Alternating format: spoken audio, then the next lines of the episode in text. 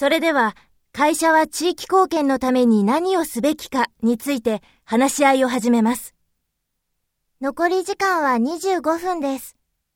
わかりました。では、まず一人ずつアイデアを挙げていきましょうか。はい。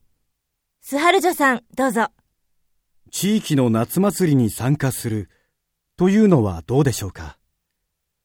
夏祭りは地域の人々にとって身近なものですし、そこに参加するというのは貢献度が高いと思います。